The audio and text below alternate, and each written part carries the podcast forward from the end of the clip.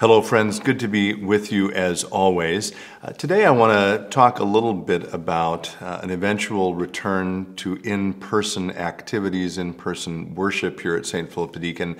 Um, our decision to suspend those activities all the way back in March, which feels like a very long time ago now, uh, is part of what prompted uh, this podcast, which we had been thinking about doing for probably more than a year.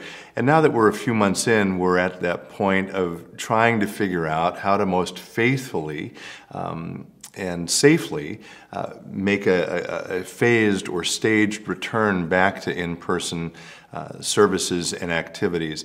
I will tell you, this is being uh, published on a Saturday. We will uh, be worshiping, as always, virtually tomorrow on Sunday. I may say a few words about this in my worship or in the worship service. My plan, though, is that during the week prior to this podcast airing, is that at St. Philip Deacon we will have been finally able to articulate what some of those phases look like. So today, I want to just talk broadly, though, about some of the guiding principles and set expectations a little bit. So, first of all, the guiding principles, and we've uh, been articulating these actually from the very start here, and we, we've taken them uh, very helpfully, I think, from a document written by Martin Luther during a time of plague in his own lifetime. And again, the overriding concern here in everything we've been doing has to do with a Christian love for our neighbor, right? That's driving all of our decisions. And the particular way that plays out during this time of pandemic uh, is, first of all, uh, caring for the weakest and most vulnerable. Second of all, paying attention to the best medical advice. And third, not taking any unnecessary risks. Again, I think I actually named all of those in the very first episode we taped uh, all those many weeks ago. So that's the framework for our uh, conversation around when we return. The document we're working on, again, it will have phases or stages. There will likely be uh, points along the way that lead back up to full in person worship. Uh, those might be things like small group gatherings, they might be things like opening the sanctuary up to allow people to pray. During the week, we're, we're thinking about possibly holding one or two small, intimate communion services during the week that would have to be sign up only. So hopefully we'll start to offer some of those, again, smaller groups.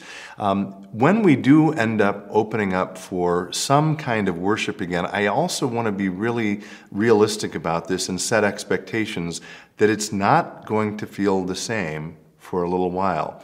Uh, we probably won't be able to offer, for example, three services on Sunday morning, uh, just given the logistics of cleaning and the fact that we'll be breathing one another's air even after people have left the sanctuary.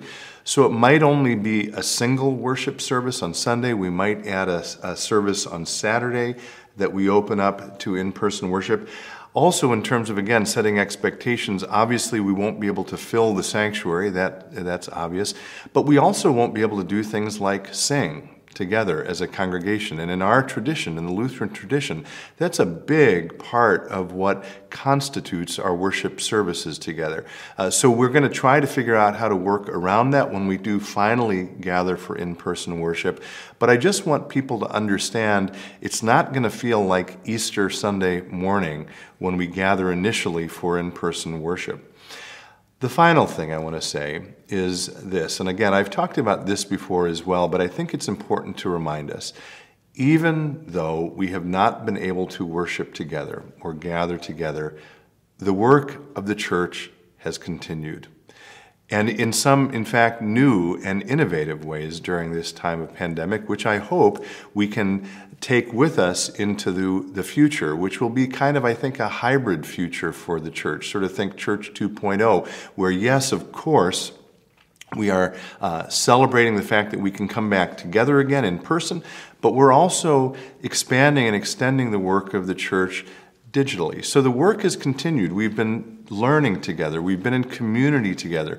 We've been worshiping together. We've been serving. We've been reaching out to our neighbors. And I want to remind us of that because I know that there are going to be differences of opinion about when and how we should get back to worship. And that's okay. I invite you, if you'd like to talk about any of those, your own feelings about that, please, please, please reach out to me. But the last thing I want, in the midst of a time when the church is working so hard to do God's work, and I think is doing it really well, is for us to start having infighting within ourselves about, well, we should have started sooner, we should have started later.